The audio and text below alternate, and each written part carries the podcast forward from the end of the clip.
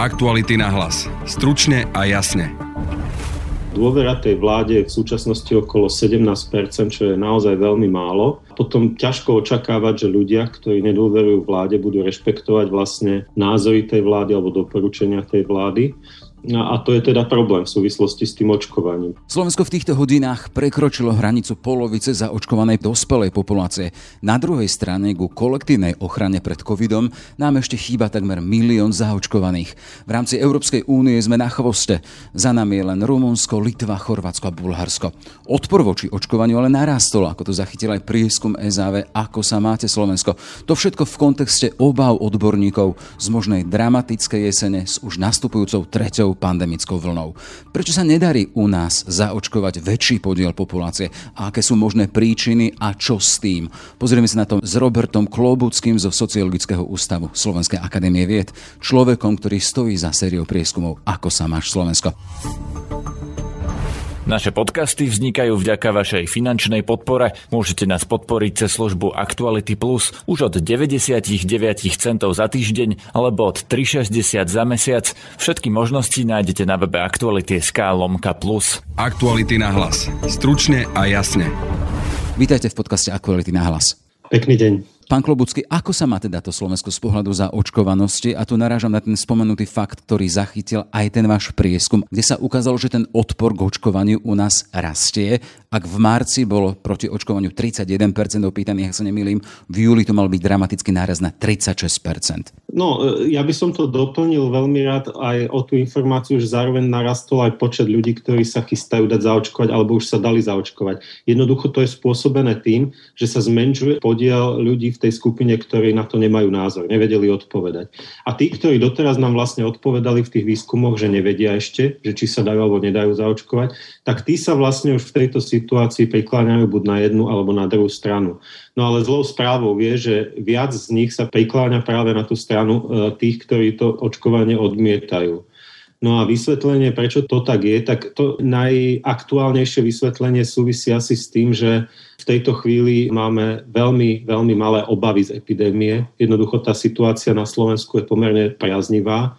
Máme málo ľudí v nemocniciach, nezomiera sa v tejto chvíli. A to sú veci, ktoré nám v tých predchádzajúcich e, výskumoch veľmi súviseli s ochotou dať sa zaočkovať. Jednoducho ten strach je veľmi silný motivátor k tomu dať sa zaočkovať a ten teraz zmizol zmizol strach z epidémie, ale zostal strach z nejakých nežiaducich účinkov tých vakcín. K tomu sa ešte dostaneme veľmi konkrétne, ale len pripomeniem vyjadrenie e, ministerstva zdravotníctva z nedávnej analýzy k aktuálnemu stavu a ona hovorí, odborníci rezortu zdravotníctva, že tá tretia nastupujúca vlna bude vlnou výlučne nezaočkovaných a pritom vychádza z faktu, že vtedy, keď to zverejňoval pred dvoma týždňami, bolo 76% prípadov nakazených medzi nezaočkovanými.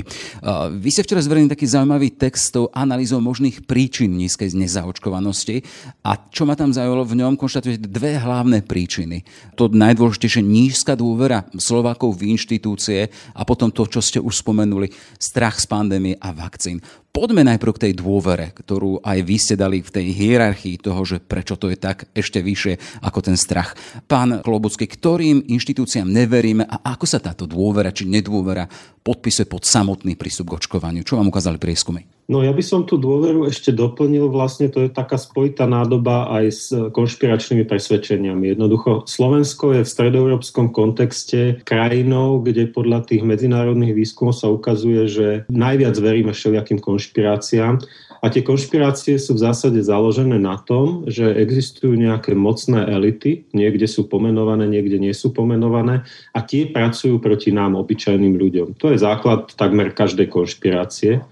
A vlastne v tejto situácii, keď sme teraz v epidémii, tak vlastne sú tie elity, ktoré hovoria, čo máme robiť. To sú tí vedci, lekári, prípadne politici, ktorí presadzujú niektoré opatrenia. A vlastne tie konšpirácie pôsobia priamo proti tomu, pretože konšpirácie hovoria, ale tie elity vám nechcú dobre. Oni sledujú nejaký svoj tajný cieľ a chcú vás len využiť.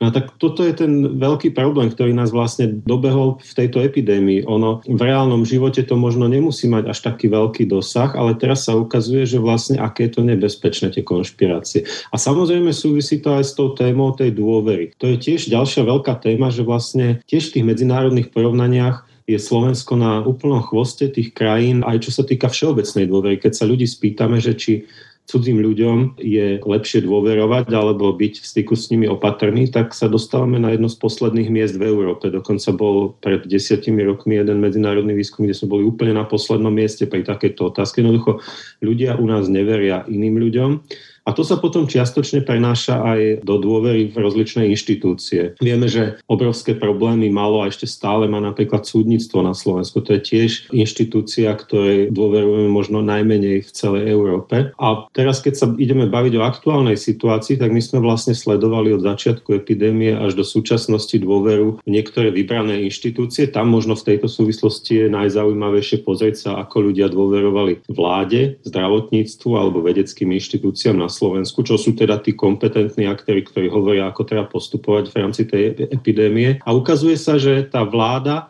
veľmi pochopiteľne, ako aj doteraz to vždy bolo, že tesne po voľbách mala veľmi vysokú dôveru. To je vždy tak, že ľudia, keď si zvolia nejakú vládu, tak jej dôverujú. To je pochopiteľné. Zatiaľ nemala ešte čo pokaziť.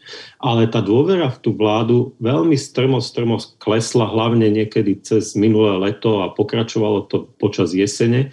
A vlastne ten pokles sa podarilo zastaviť až potom, čo sa vymenil vlastne premiér tej vlády, keď odišiel Matovič, tak v tej chvíli vlastne ten pokles skončil, ale uh, skončil na veľmi nízkej úrovni. Tá dôvera tej vláde je v súčasnosti okolo 17%, čo je naozaj veľmi málo. Potom ťažko očakávať, že ľudia, ktorí nedôverujú vláde, budú rešpektovať vlastne názory tej vlády alebo doporučenia tej vlády. A to je teda problém v súvislosti s tým očkovaním, pretože vláda hovorí, dajte sa zaočkovať, pomôže to nám aj vám, pomôže to nám ako spoločnosti a vám osobne. No ale keď ľudia tej vláde neveria, tak na takéto rady samozrejme nebudú ich akceptovať, nedajú sa zaočkovať. Čiže to je, to je veľmi dôležitá vec. A v súvislosti s tým teda nielen tá dôvera vo vládu klesla, o niečo, o niečo málo klesla aj dôvera v zdravotníctvo a v tie vedecké inštitúcie, ktoré tiež pomerne nie na veľmi vysokých číslach, je okolo 50% dôvera v tieto dve inštitúcie. Čiže asi len polovica ľudí verí slovenskému zdravotníctvu a slovenským vedcom. No a to sú spojené nádoby. Tiež slovenské zdravotníctvo, slovenské vedci môžu hovoriť, že dajte sa zaočkovať, je to OK ale tí ľudia, keď im neveria, tak ich nebudú počúvať. Ale predsa len meniť dôveru ľudí, to je nie krátkodobá záležitosť a vieme teda, že ten COVID a nastupujúca tretia vlna nemá čas rokov na to, aby jednoducho vyčkal na to, že sa tu zmení tá atmosféra toho, že aha, ľudia budú dôverovať elitám. Čo sa dá v takomto prípade robiť? V tomto prípade sa dá veľmi málo niečo urobiť, lebo naozaj boj o dôveru inštitucionálnu, to je boj na dlhé trate, to sa nedá vyriešiť z týždňa na týždeň alebo z mesiaca na mesiac, to sa jednoducho nedá zvrátiť veľmi rýchlo. Čo sa dá urobiť a čo tejto vláde možno trochu by sa dalo aj vytýkať, že vlastne neexistuje tu nejaká zrozumiteľná, intenzívna informačná kampaň v súvislosti s očkovaním, ktorá by tiež trocha pomohla a zároveň neexistuje tu nejaké systematické odhaľovanie a vysvetľovanie tých hoaxov, ktoré sa vlastne v súvislosti s tou epidémiou a vakcínami objavujú na sociálnych sieťach. Ja si myslím, že toto by mala byť úloha verejnoprávnych médií, že to už dávno niekde malo fungovať, že e, nejaká relácia s odborníkmi, ktorí by sa pozreli na to, čo letí práve v tom e, virtuálnom svete, aké hoaxia vlastne na to by odpovedali, že ako to je v skutočnosti, aké sú argumenty, ktoré nám dáva veda.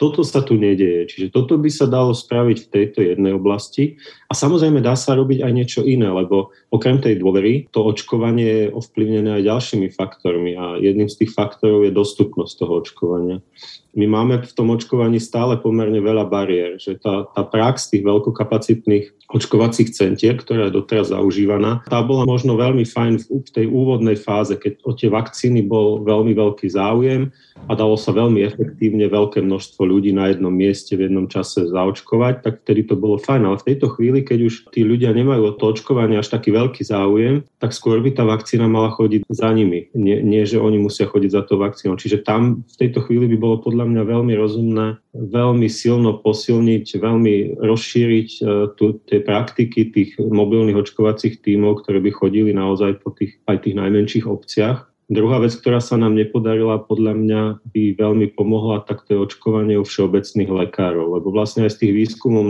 sa nám ukazovalo, že ľudia, e, keď sa ich spýtame, že komu najviac dôverujú v súvislosti s informáciami o vakcinácii, tak hovoria, že môjmu všeobecnému lekárovi. Nie je to vláda, nie sú to nejaké slovenskí vedci alebo, alebo niečo podobné. Je to ten ich konkrétny lekár, ktorého poznajú, ku ktorému chodia.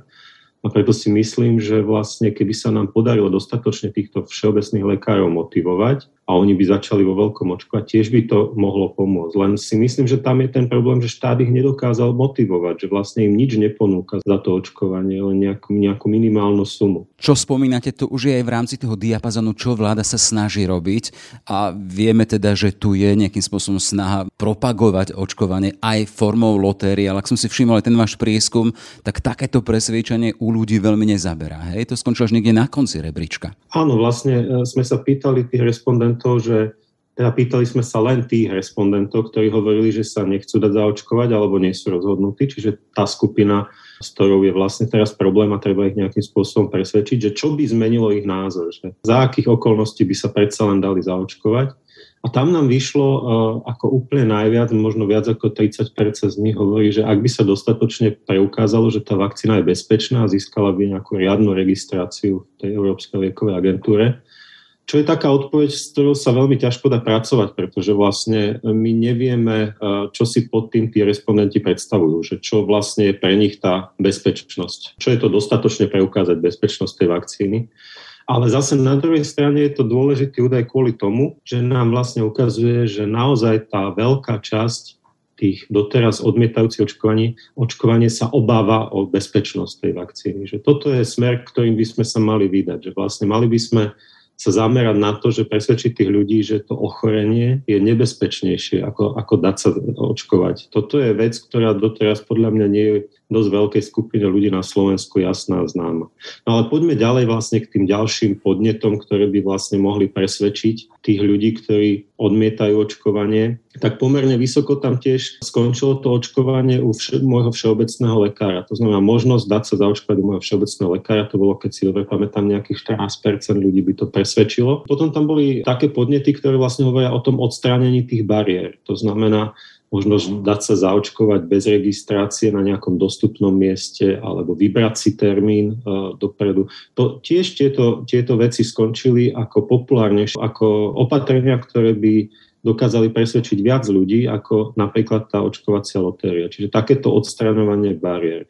Podobne viac ľudí by dokázali presvedčiť také tie negatívne stimuly. To znamená, že tí nezaočkovaní by mali problémy dostať sa na nejaké verejné zhromaždenia, podujatia alebo vycestovať do zahraničia. Toto je tiež vec, ktorá by presvedčila viac ľudí ako tá očkovacia lotéria, ktorá skončila teda naozaj na tom poslednom mieste a tesne pred ňou vlastne skončilo to, to druhé opatrenie, ktoré hovorí o nejakom roz rozdávaní peňazí za očkovanie. Tie opatrenia vlastne nejakú časť ľudí presvedčia, to znamená, že nie sú nezmyselné. Hej, oni, oni niekoho presvedčia. Otázka je, že či sú efektívne, že či sa za tie peniaze nedalo urobiť niečo iné, čo by presvedčilo viac ľudí a bolo by to možno ešte aj lacnejšie. Keď vás tak počúvam, keď hovoríte o výsledkých tých vašich prieskumov, ako keby sa aj z nich vláda poučila, lebo vieme teda, že sa snaží priblížiť očkovanie aj cez všeobecných lekárov. Zasa otázka je, nakoľko tá intenzita toho potom vieme o tom teda, že idú aj tie mobilné očkovacie týmy. Zasa môžeme sa pýtať, či to je dostatočne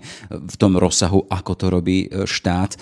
V každom prípade, ako spomíname, tá dôvera v inštitúcie a v elity tá je najdôležitejšia? No myslím, že je to veľmi dôležitý faktor. Ne, ako netrúfam si teraz odhadnúť, že, že, že čo je v akej miere dôležité, ale toto pokladám za jeden z tých úplne najdôležitejších faktorov, pretože to je naozaj vec, ktorú je vidno vlastne na tých sociálnych sieťach, na tých komentároch a podobne to je vec, ktorá tých ľudí naozaj nejakým spôsobom ovplyvňuje. A ešte by som pridal ďalšiu vec, o ktorej sme sa vlastne nebavili doteraz a súvisí tiež tak trocha s tou dôverou a to je tá realita tej politickej scény na Slovensku. To je myslím tiež dosť zaujímavá vec, že nie som si úplne istý, že či v Európe existuje krajina, kde vlastne dve opozičné strany parlamentné ústami svojich lídrov spochybňujú očkovanie Pán Kotleba, myslím, hovoril niečo o čipovaní ľudí, pán Fico hovoril niečo o tom, že je to vlastne biznis farmafíriem a on, on sa vlastne kvôli tomu zaočkovať nedá. Toto je tiež vec, ktorá značnú časť ľudí dokáže ovplyvniť. Podľa nášho výskumu 20 ľudí v otázke vakcinácie dá na svojho obľúbeného politického lídra. Čiže až 20% ľudí sa dokáže správať podľa toho, čo im povie ten ich politický líder. A ja som to aj tak, je to vidno aj z tých našich výskumov, že vlastne tí voliči týchto strán, či už Smeru alebo LSNS, tak tí sú najmenej zaočkovaní, čo v prípade toho smeru je vlastne ešte o to komplikovanejšie, že vlastne ten smer má tých najstarších voličov, ktorí by sa mali čo najskôr dať zaočkovať a patria vlastne do tej skupiny kde, čo, najmenej zaočkovaných, keď sa pozrieme na to podľa tých, podľa tých voličov. Čiže toto je tiež veľmi dôležitá vec, ktorá do toho vstupuje na Slovensku. Možno v tomto kontexte hovoriť o lídroch týchto strán ako o nezodpovedných k verejnému zdraviu? To by sme museli vidieť do ich svedomia. Ja sa domnievam, ale nedokážem to posúdiť, ja sa domnievam, že z ich strany ide o nejaké pokrytectvo, že oni sami neveria tomu, čo hlásajú. Ale ak tomu veria, každý má právo na svoj slobodný názor, tak e, myslím si, že to sa nedá nejako odsúdiť, keď jednoducho niekto má presvedčenie o tom, že ho idú začipovať a bude presvedčať svojich voličov, že niekto kvôli tomu nerobia. Sme v demokratickej krajine, hlásať to môže. Ja mám problém s tým, že ja si nemyslím, že oni sú o tom presvedčení, čo vlastne verejne hlásajú. Zaujímavým príkladom môže byť tá vyššia zaočkovanosť maďarskej menšiny. To tiež súvisí s prístupom ich elit. No môže to byť jedno z vysvetlení, že vlastne slovenskí Maďari uh, sú zaočkovanejší ako, ako celá populácia a vlastne keď sa pozrieme na, na, na tie, tých politikov, ktorým oni veria, ktorých sledujú, či už na Slovensku alebo v Maďarsku, tak nikto z nich to očkovanie nespochybňuje. Dokonca v Maďarsku Orbán je natoľko provakcinačný, že uh, vlastne tam chce zaviesť povinné očkovanie pre zdravotníkov, čo je teda už dosť výrazný krok v tej provakcinačnej politike. Takže ak, ak oni veria týmto politikom, títo politici to, tú vakcináciu presadzujú, tak to je možno vysvetlenie, prečo sú aj zaočkovanejší. Z tých prískumov vychádza aj to, teda, že medzi najmenej zaočkované uh, patria obce s, s nižšou vzdelanosťou či s vyššou nezamestnanosťou. To je tiež faktor, ktorý vplýva na to, ako sa ľudia stávajú k tomu, hej, k samotnému očkovaniu. Áno, vychádza nám vlastne to vzdelanie, že môže byť dôležité, ale tu treba doplniť, že okrem toho samotného vzdelania alebo tej nezamestnanosti, že tam mož, možným vysvetľujúcim faktorom je vlastne tá bariéra, že tí ľudia väčšinou bývajú v tých menších obciach, Vychádza nám teda, že tiež majú väčší problém byť so svojím rozpočtom, čiže asi sú o niečo chudobnejší a pre nich naozaj môže byť bariérou dostať sa niekde do krajského mesta a tam sa dať zaočkovať v tom veľkokapacitnom očkovacom centre. Čiže toto tiež môže byť jedno, jedno z vysvetlení, že prečo je to tak. To je kapitola e, o dôvere, ale vy ste spomínali v úvode aj to teda strach zo samotnej epidémie a strach z vakcín. Ako prvky, ktoré môžu ovplyvniť aj náš postoj k samotnej vakcinácii, k očkovaniu.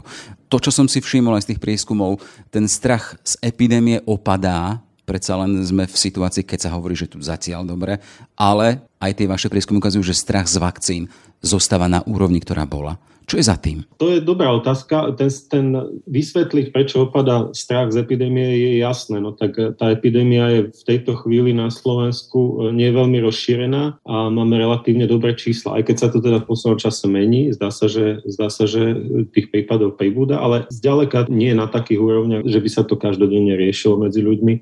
Čiže ten strach je naozaj nízky. Ale ten strach z vakcinácie to je komplikovanejšia vec. Ja som si tiež myslel, že niekedy v januári, keď sme robili tie výskumy, že OK, že vlastne je to pochopiteľné, že ľudia s tým nemajú skúsenosti a keď sa poučia, keď uvidia v svojom okolí, že ľudia sa dali naozaj vakcinovať a nič zle sa im nestalo, takže zmenia názor.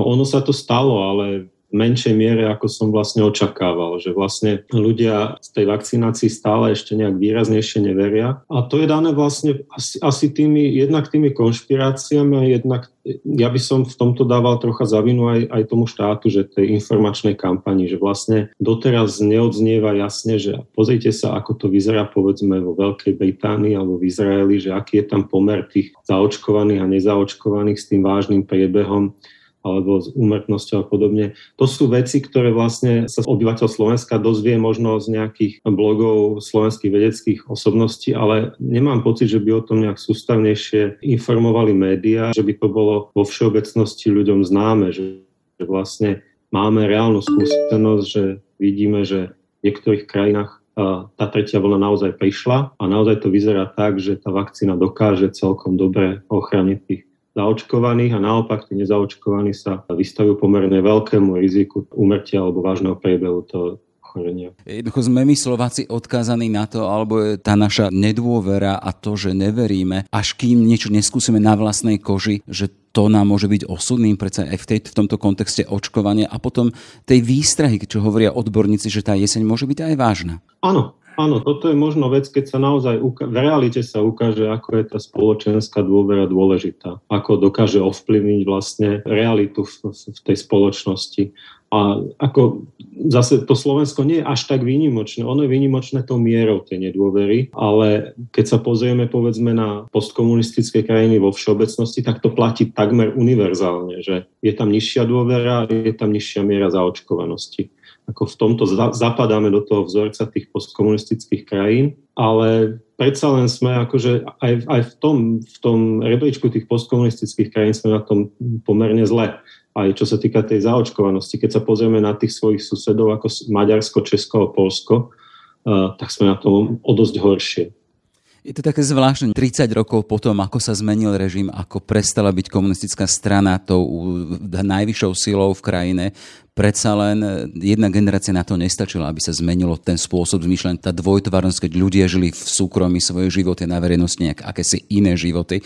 Chcem sa len spýtať e, ešte v rámci toho kontextu očkovanosti, nezaočkovanosti, tie vaše prieskumy, e, čo si napovedajú aj o tom, že kto sú tí a akí sú ľudia, ktorí sa nechcú dať zaočkovať? Treba povedať, že to asi nie je úplne jednotliatá skupina ľudí, že to nie, nie, nie je to jeden typ ľudí, že tam sa dajú nájsť viaceré motivácie, viaceré typy. Jedným a možno pomerne frekventovaným a, a veľkou skupinou medzi nimi sú práve títo, uh, ktorí veria tým konšpiráciám všelijakým a tým, že vlastne systém nám chce zle. A to sú tí, ktorí sa budú naj, dať najťažšie presvedčiť k tomu očkovaniu. No ale okrem, okrem nich sú tam aj ďalšie možno typy ľudí, napríklad takí, ktorí sú jednoducho len opatrní, že si doteraz dávali pozor a chcú počkať, aby uvideli, že naozaj tá vakcinácia jednak funguje, jednak je bezpečná. A to je zase tá skupina ľudí, na ktorú by sme sa možno mali zamerať aj v rámci tej informačnej kampáne. A potom ďalšia skupina ľudí, ako sme si hovorili, tí chudobní, ktorí jednoducho, alebo vylúčení, ktorí jednoducho majú nejaké bariéry vôbec dostať sa k tomu k očkovaniu alebo dostať sa k informáciám o očkovaní a podobne. A to zase e, je úlohou štátu v tomto prekonať tie bariéry a zase nejakým spôsobom uľahčiť jednak prístup k tej vakcíne, ale aj k informáciám vôbec o epidémii a vakcinácii.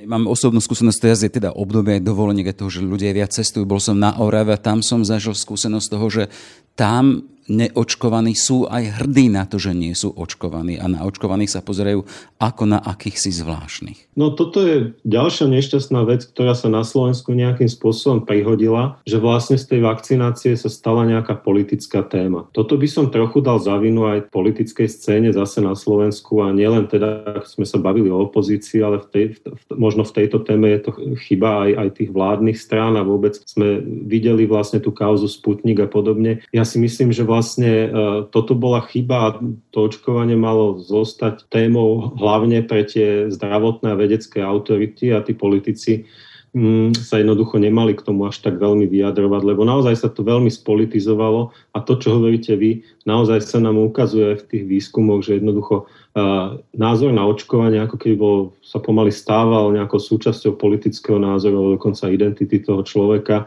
a to sa naozaj nemalo stať, lebo to nie je dobré a to vlastne tých, ktorí sa nechcú dať zaočkovať, môže len utvrdzovať v tom ich postoji.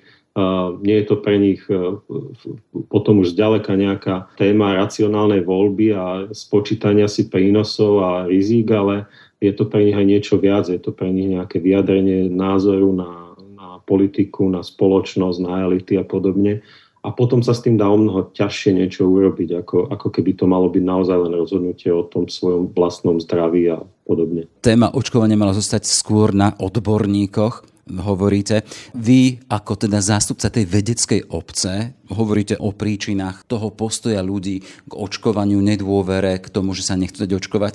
Keby ste mali, a teraz máte verejne možnosť nejakým spôsobom poradiť tým, ktorí rozhodujú, čo by bolo to najdôležitejšie na to, aby ako sa má Slovensko, aby sa to Slovensko malo lepšie, keď hovoríme o zaočkovanosti? Ja myslím, že tamto by mal byť nejaký komplex opatrení. Jednak tá informačná kampaň, ktorá doteraz nejak výraznejšie nebeží, odstraňovanie tých bariér, to sme sa bavili, že vlastne naliať peniaze tým všeobecným lekárom, do tých mobilných očkovacích tímov, aby sa to viacej, o mnoho viacej rozbehlo, ako sa to robilo doteraz, pretože tam si myslím, že to je úloha štátu, jednoducho motivovať tých lekárov, aby to robili. A to sa zjavne nedarí. A potom možno nejaká výraznejšia práca komunitných pracovníkov v tých vylúčených skupinách, myslím hlavne teda Rómov, e, to je tiež vlastne záležitosť štátu, aby takéto niečo dokázal zorganizovať alebo minimálne zaplatiť. To je nejaký komplex opatrení, ktoré podľa mňa treba urýchlene začať nejak e, robiť, pretože ak naozaj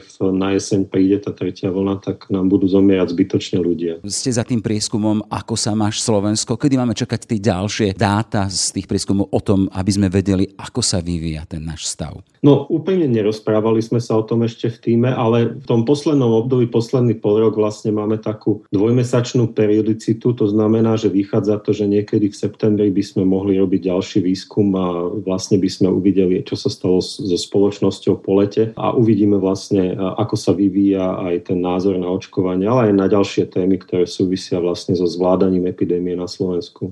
Toľko teda Robert Klobúcky zo Sociologického ústavu Slovenskej akadémie vied. Všetko dobré, nech sa vám darí. Aj vám pekné leto. Aktuality na hlas. Stručne a jasne. Naše podcasty vznikajú vďaka vašej finančnej podpore. Môžete nás podporiť cez službu Actuality Plus už od 99 centov za týždeň alebo od 3,60 za mesiac. Všetky možnosti nájdete na webe Actuality.sk lomka plus. Aktuality na hlas. Stručne a jasne.